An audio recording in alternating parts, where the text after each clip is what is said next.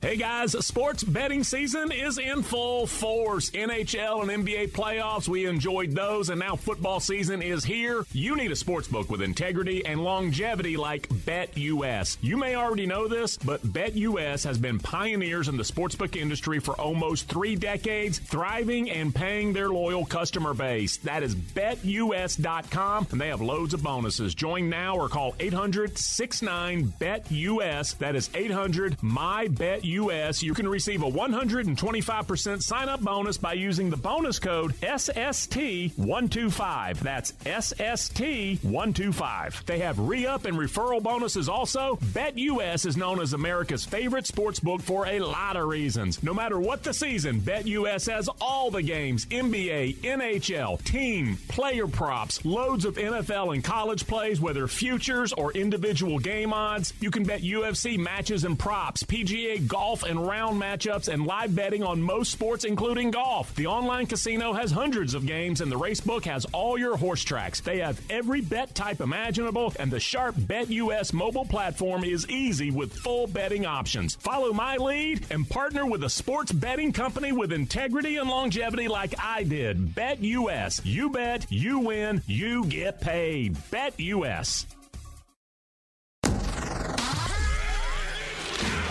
In the South, it's always college football season, and the king of college football reigns supreme all year long.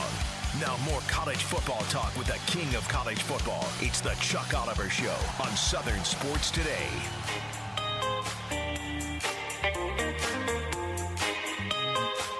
It is hour two on a Friday. It's the Chuck Oliver Show, so we're talking college football. Same thing we did in hour one.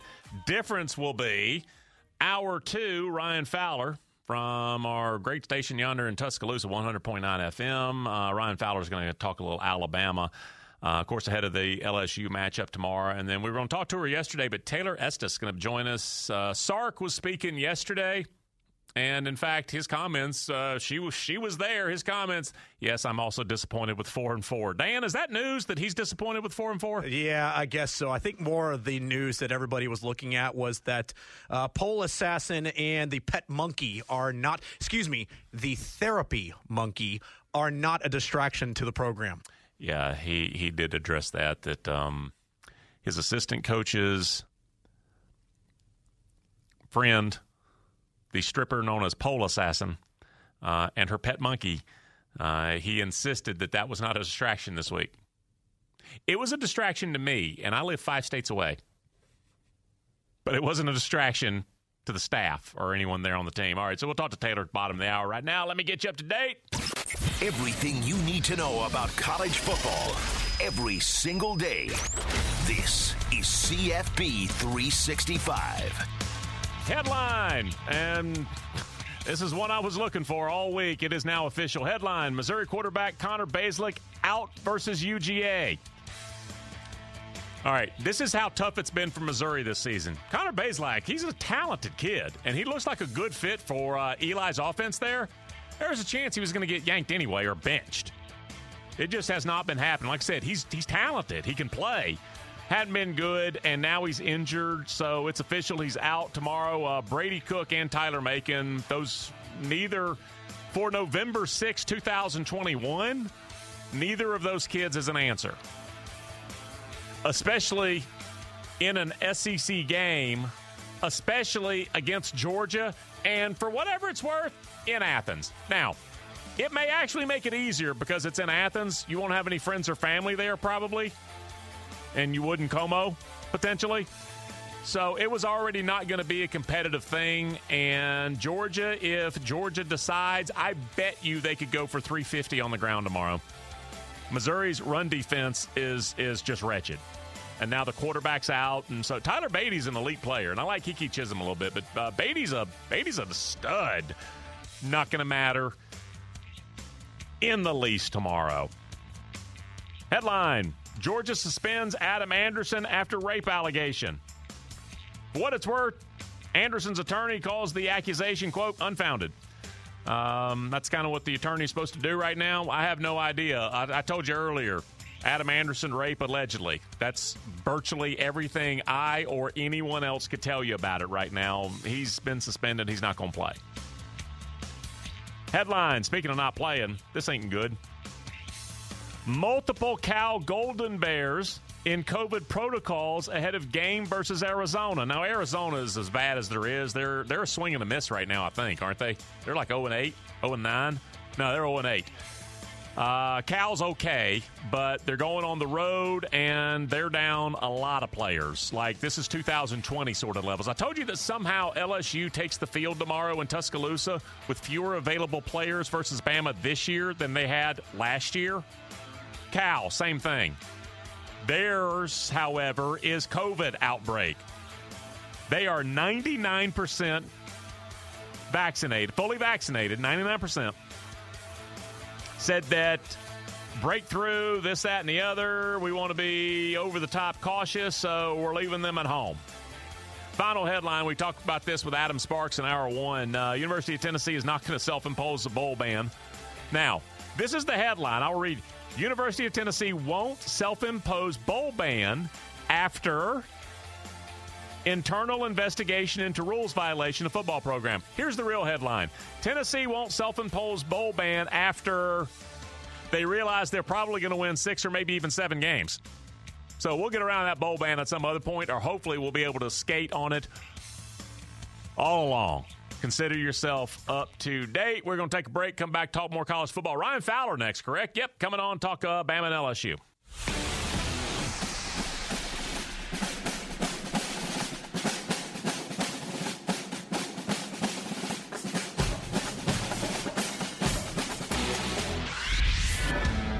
The king of college football no matter where you go with a new Southern Sports Today app. Catch the best college football conversation in the South everywhere with the SST live stream and daily podcast. Download it now at the App Store and the Google Play Store. Now, more of the best college football talk in the country. It's the Chuck Oliver Show.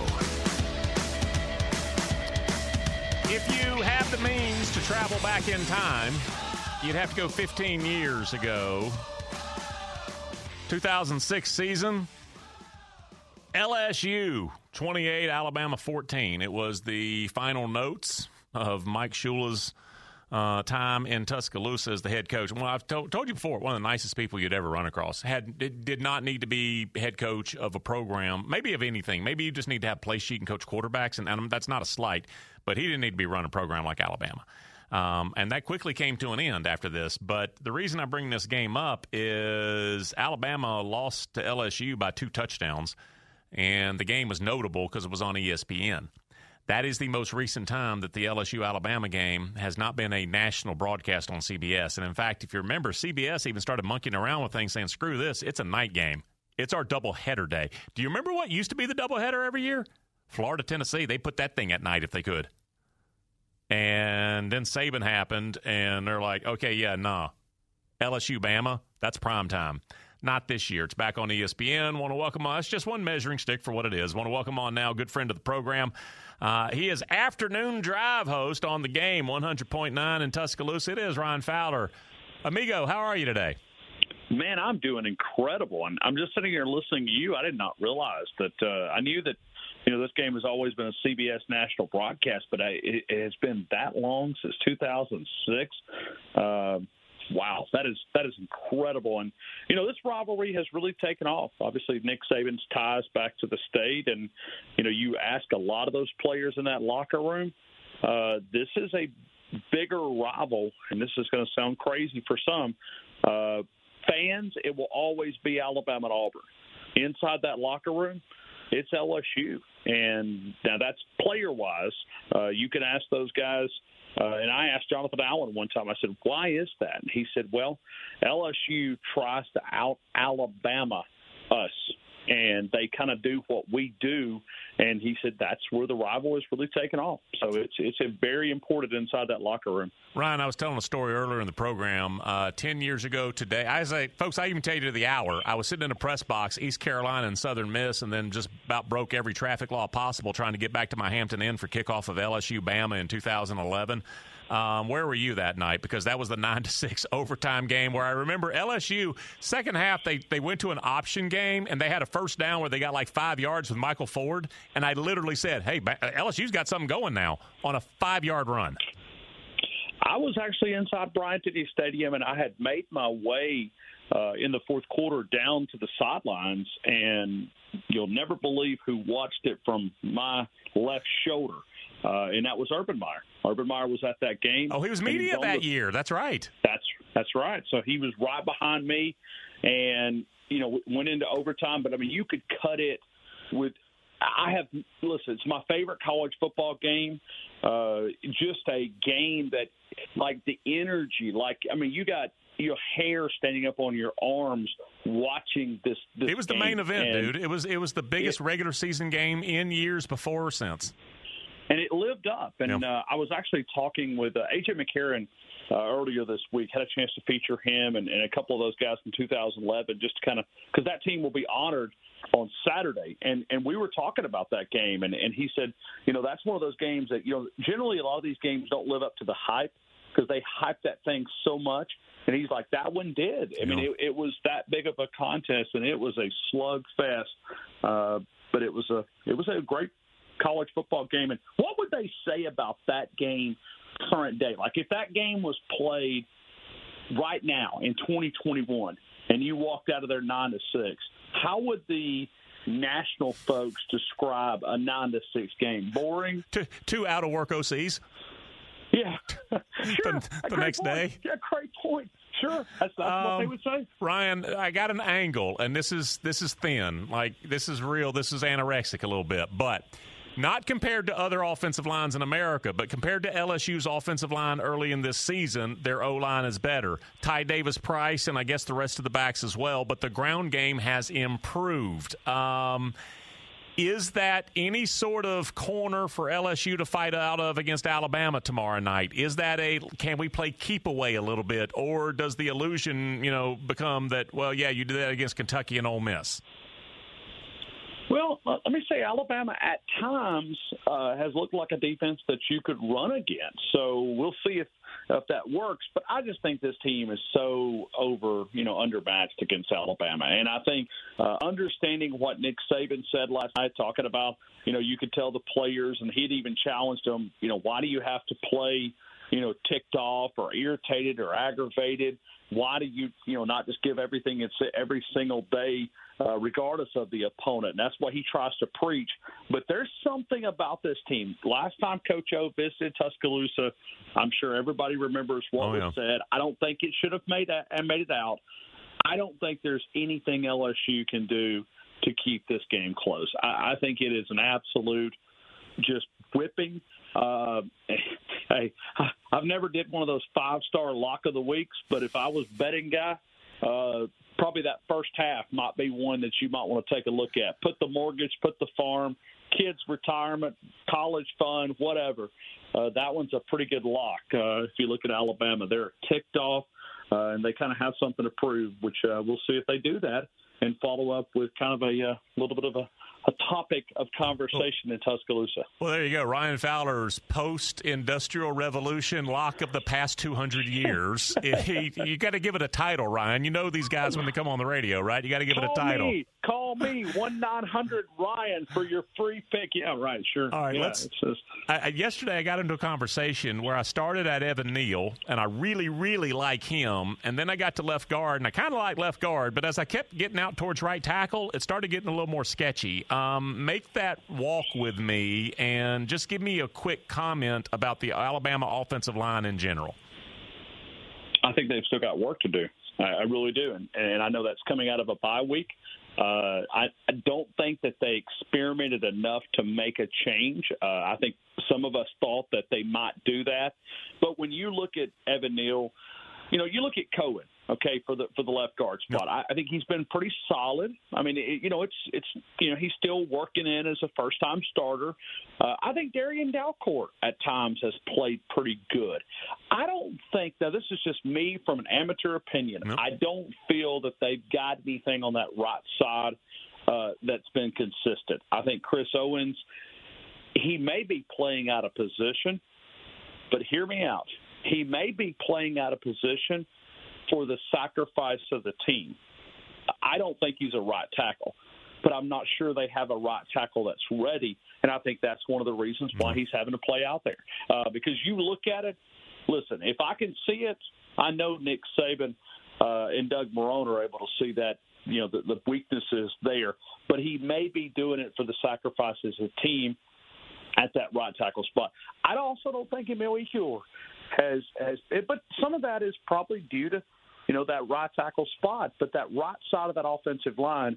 I don't think they're comfortable with. Now that is something that they're going to have to try to find a way to fix if they have to, you know, keep an extra blocker in, just responsibility because if they're able to make it through this tough month of November, you know, there's a pretty good front seven over in Athens uh, that they'll have to play in oh, Atlanta yeah. uh, that'll eat that offensive line alive, and they'll have to do some things to kind of slow that uh, pressure down. But uh, that's something that you know you kind of look at. That would be a heavy mismatch uh, going up against that offensive line from what's over in Athens. Yeah, and you know what? I agree. You make a good point there. I agree with you that if you've got a Warmack who can help on either side, or if you got like a Jonah at right tackle who can kind of help inside a little bit, there's nobody to help anybody. Like all three of them are looking around going, "Hey, man, I need a, like a half gap help from you." Um, Let's talk running back, uh, dividing up that pie. Now, let's just say LSU, it's a competitive thing still in the second half. Arkansas, Auburn, I don't know, SEC title game, whatever.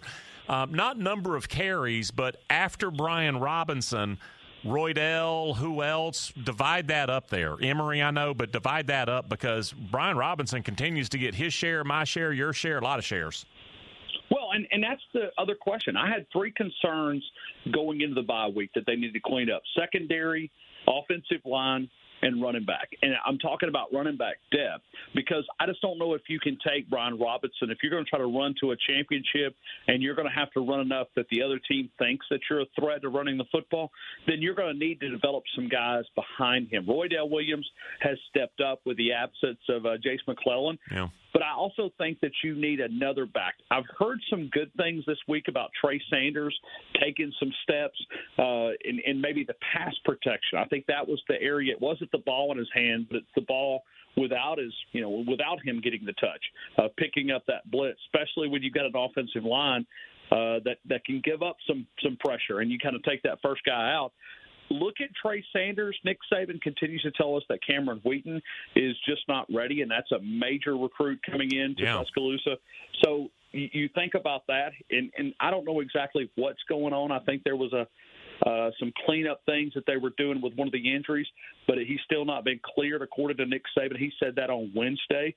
So when you look at Trey Sanders, he's the option. But either way, you've got to find some some depth there. I just don't think that you can hand off you know, to Brian Robinson like you did Derrick Henry. You remember when Kenyan Drake went down and they just pounded the football? Oh, dude, I've talked uh, about the Iron Bowl that year. The final was it 17 or, or, or whatever? Yeah, the final yeah. 17 plays or 19 plays. It was go look at Derrick Henry, Derrick Henry, Derrick Henry, Derrick Henry, every single snap.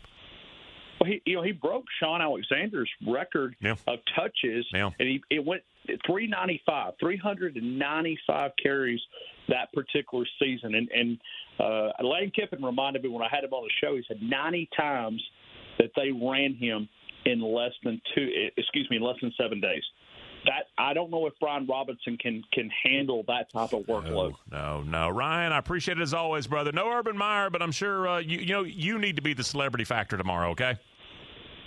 I will, but I think that 2011 team is probably going to out uh, outweigh my celebrity status. So uh, you guys have an awesome rest of your weekend. And have a great weekend. Thank you, Chuck. All right, brother. I always appreciate the time. Ryan Fowler again, 100.9 FM there, and yeah, the 11 team. And I mentioned it earlier. I think the number of guys off those two rosters uh, that either were drafted, signed a free, made it into camp, whatever.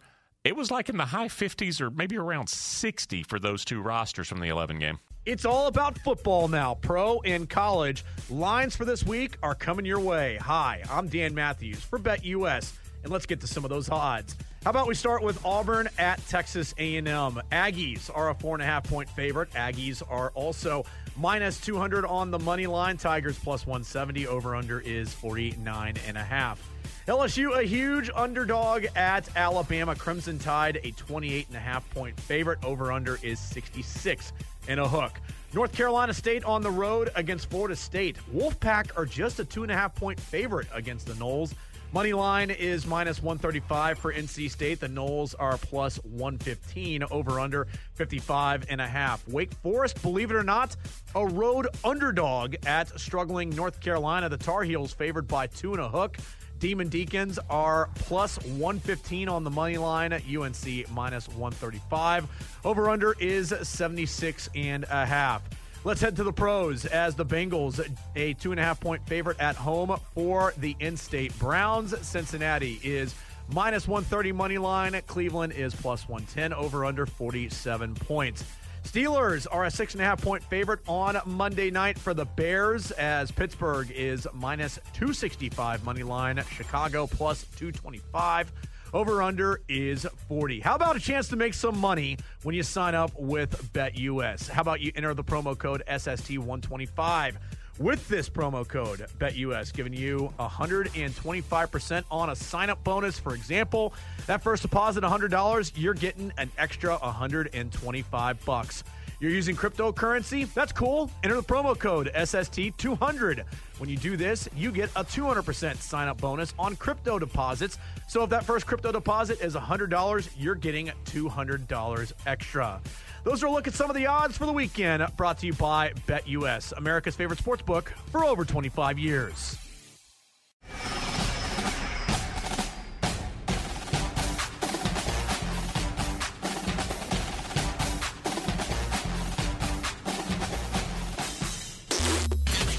It's always college football time in the South. Now back to more of the king of college football, Chuck Oliver, on Southern Sports Today.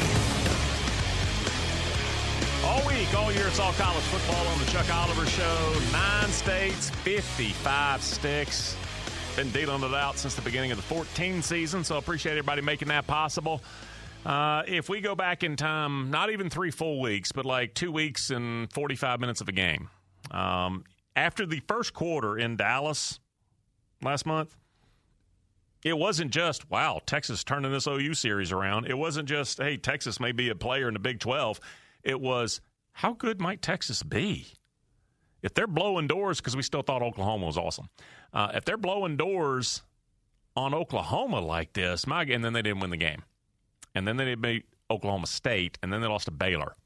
Now, I've told you before, I learned in Las Vegas, Mandalay Bay 2011, it can always get worse. Um, tomorrow night, Texas goes on the road to play a team that some thought might win the whole thing this year, the whole the whole Big 12 conference, uh, Iowa State. So it doesn't get any easier. It's not like, well, we're through all the tough games now. That is not the case. Want to welcome on now somebody does a tremendous job covering Texas football for Horns 247. It is Taylor Estes. Taylor, how you doing today? Hey, Chuck, I'm doing well. How are you? Doing all right. Uh, I think we talked to you before the uh, OU Texas game. So uh, take me, where were you mentally between your ears? Where were you after 15 minutes of football in Dallas that day? Because I was extrapolating now. I was like, holy smokes, what might be possible for the Horns? And literally nothing has gone right since the end of that first quarter. Yeah, no, you're right. I mean that that start against Oklahoma, you know, I think that a lot of people watching were taken aback, honestly, because I mean the first play from you know scrimmage on offense goes for a 75 yard yep. touchdown. They follow it up, um, you know, with a big defensive series there. And then, you know, within, I think it was like within the first two full minutes of the game clock, Texas already had a 14 to nothing lead. And so, you know, things looked like they were really starting to roll. And that was a big deal for Texas, especially coming out of that TCU game um, prior to the OU game, honestly, because I, that was a program that Texas has just really struggled with ever since uh, TCU joined the Big 12. You know, they kind of gutted out that win against TCU, and people thought maybe Texas, you know, as you mentioned, is legit and could make, you know, a Big 12 title run than that OU game. I mean, the collapse in the second half was unbelievable. I mean, I don't, I don't know if I've seen anything like that um, in my career up to then. And then they followed up against Oklahoma State with a very similar um, performance, you know, much worse offensively than uh, defensively against Oklahoma State. And then against Baylor, even, you know, they got a lead. They had a double digit lead in the third quarter. And the whole time I'm sitting there watching, and I'm like, they're going to lose this game. There's nothing about this team right now that makes me really confident that they're going to be able to overcome that hump if it's even a you know a double digit lead in the third quarter. So it's been crazy, honestly, to be around here and watching how things have unfolded. Honestly, since that first quarter against Oklahoma, and uh, you know there's there's still a lot of games left on the a tough game still you know on the schedule for Texas, and that starts this weekend against an Iowa Iowa State team. I think that's going to be looking for some uh, vengeance after their loss to West Virginia last week. Well, uh, this is not exactly Apollo 13. I mean, I'm not going to say, all right, Taylor, what's right with the program? Um, there, there, there's a lot, and most of it's on offense, so let's start there. Um, Casey Thompson, he may be, I tell people if if you just look at statistics of a quarterback, you don't have any idea about his impact to the offense, really. I think Casey Thompson, as much as anybody, just by looking at numbers, you, you don't have any sort of drill down into what his game is and how effective he's playing. Um, there are too many turnovers, and it's not a modern day completion percentage, but um, give us a flyover of Casey Thompson and, and, and his time after taking over in week three. You know, I mean, I think that he's had some up and, up and down performances. There's no denying that. Um, but you expect that from any first year starter. Now, obviously, yeah. he's been on campus for a while. Um, however, you know, he's never started a game. He never played more than a half of the game prior to um, the Rice game this, you know, which was week three of this season. So I think for overall, what he has been able to do um, and get the you know offense moving more consistently than you saw in the first two games against Louisiana and um, against Arkansas with Hudson Card, the former starter at quarterback. You know, Casey Thompson has more of an impact. I feel when he enters the game. Um, the one thing, you know, I'm, I'm kind of surprised at this point that Steve Sarkisian has not run him a little bit more because Casey Thompson, there was no question about you know, when there was a quarterback battle between him and Hudson Card, there was no question about Casey's athleticism. It was about his ability, you know, to connect on a deep ball or his throwing. It was that was always more the questions.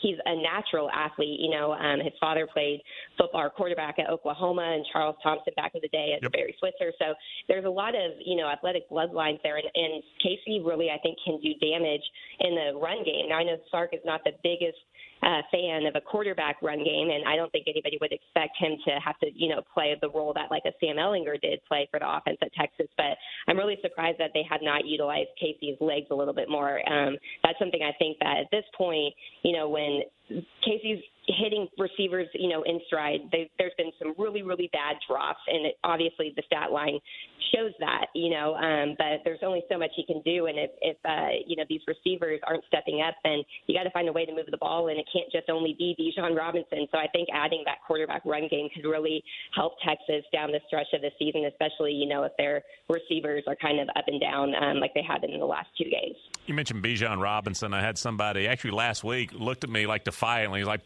Best running back in America. And I was like, hey, that ain't provocative, dude. It works for me. Um, just, just wax poetic a little bit because, and they have been able to back off the safety and the extra defender in the box some a little bit. Um, but it's not been easy. And boy, that kid produces.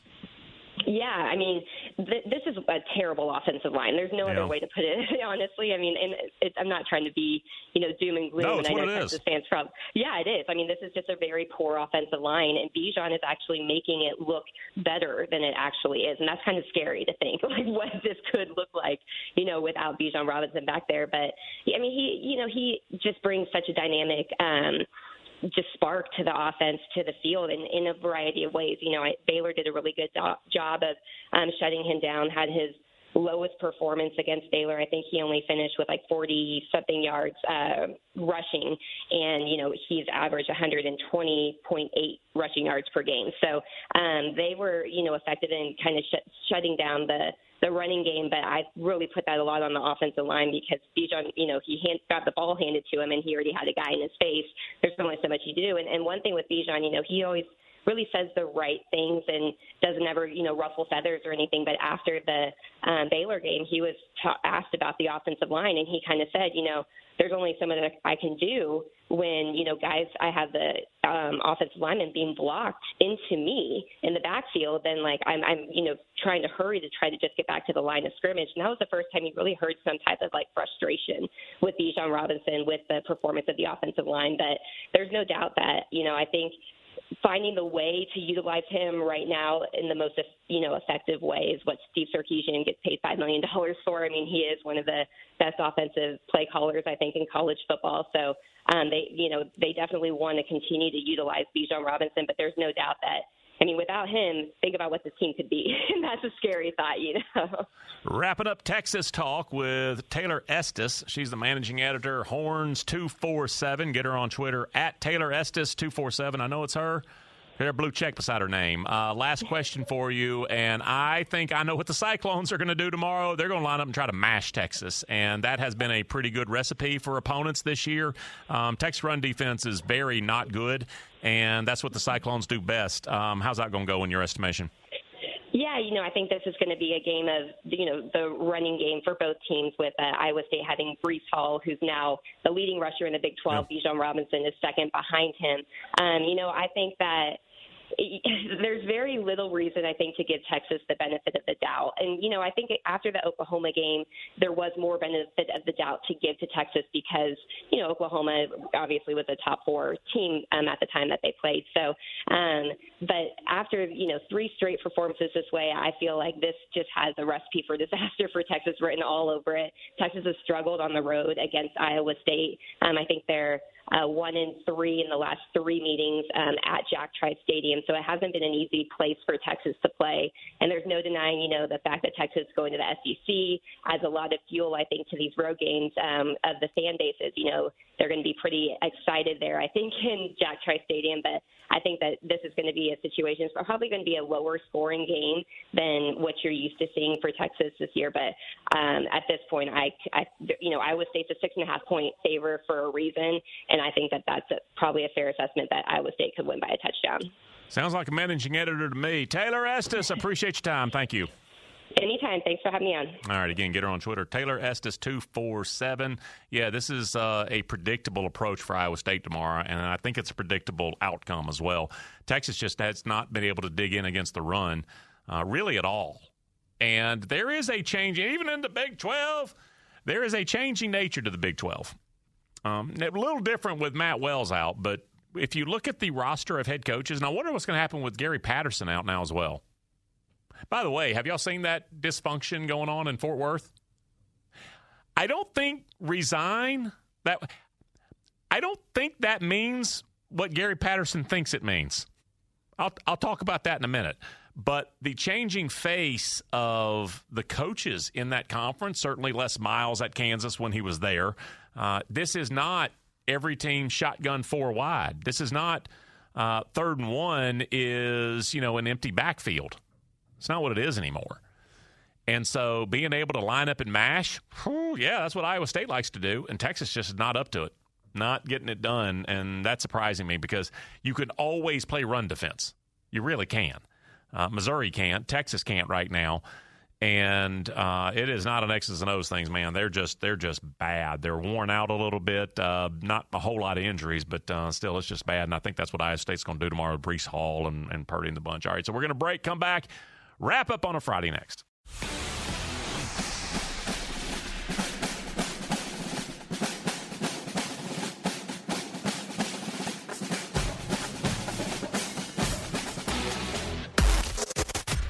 Now back to the Chuck Oliver Show on Southern Sports Today. Uh, the courage, the guts uh, that he plays with. Uh, he's rushed the ball, if you take away sacks, for almost 800 yards. And he doesn't slide. I mean, he's a competitor and he's a winner. And, and I just, you know, for people to criticize how he's playing, haven't watched film on him. Wake Forest head coach Dave Clawson, he's talking about the man slinging the leather for the team across the field tomorrow. That'd be North Carolina quarterback Sam Howell, who still could be a Heisman finalist. Uh, North Carolina was supposed to be a dark horse to make the playoffs, uh, maybe upset Clemson, and then they didn't even make it to week one. Well, they made it to week one. They made day one. They lost on that Friday night to start the season in Blacksburg, and it's been as underwhelming. They lost to Georgia Tech, and Georgia Tech's not very good.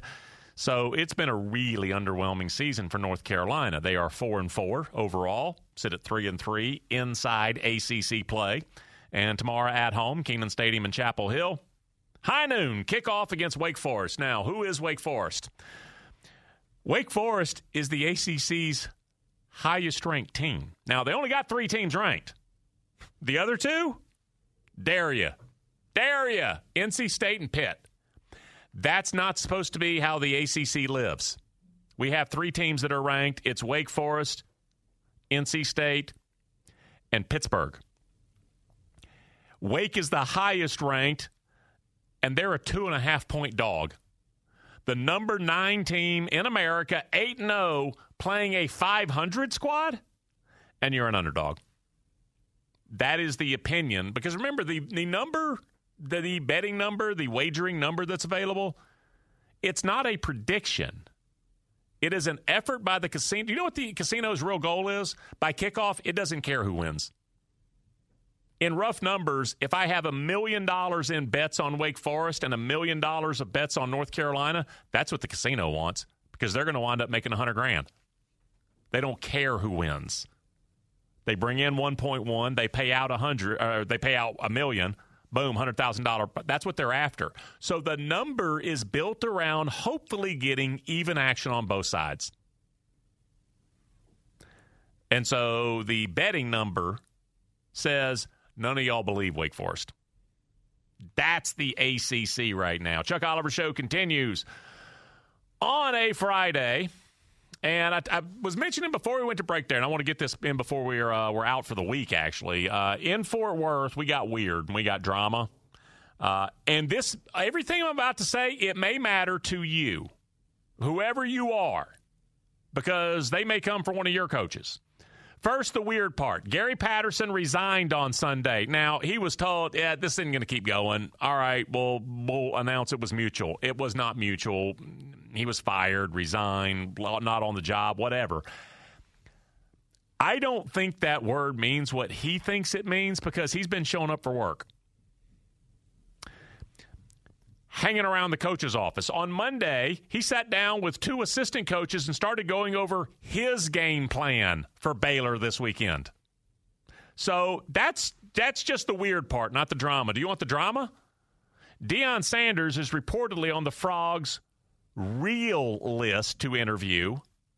And Coach Prime is already dealing with criticism just on the prospect that he would take the call. Here's the truth. If Deion Sanders leaves Jackson State, the overwhelming likelihood is we go back to seeing Jackson State on TV only when it's a Walter Payton clip from back in the day. Um, and that has a choir of individuals already yelling, sell out, traitor, selfish, etc. at Dion. Deion who already was living the lush life. He would appear on NFL Network sometimes, make more money than he makes as the Jackson State head coach. And you know what he never did on NFL Network? I can't remember this. I think it was Alcorn State. There was a team in the SWAC, I believe. Did y'all see the story about a month ago? There was a team in the maybe it was Grambling or Southern somebody was going to have to not play a game because they couldn't afford athletic trainers. They couldn't afford to pay like four people $250 for the Saturday. They couldn't afford to employ trainers during the week. Deion Sanders, for a team he does not coach and a team that he may line up and play against, he was like, that's not right. He paid for trainers. He's talked about how kids in the said it costs just a little bit more money to have the names on the back of the jerseys, and to save money, nobody in SWAC wants to do it. He's like, these these moms want to see their kids' names on the back of the jersey. Deion has already stepped out from his comfortable, lush life, and is already giving beyond, beyond, beyond for Jackson State. Now, is he doing it as a springboard, a step up, and perhaps to get interviewed at a place like TCU? I don't believe so if that winds up being the result, all right, that's a different story. Good for Deion. But I said if Deion leaves Jackson State, I said the overwhelming likelihood is we go back to seeing the Tigers only when it's a clip of Walter Payton or maybe when they're talking about when Coach Brown was there. There could be an exception to that. What did Tennessee State that Eddie George said, you know what, I want to be coach at Tennessee State? It doesn't have to be, just be a black former superstar who says, I'm going to throw a bone to an HBCU. It can just be a qualified coach. Problem, like every every Southern, Grambling, Tennessee State, FAMU, every one of them has always had competent coaches. They've always had quality. Good coaches or bad coaches, that's different.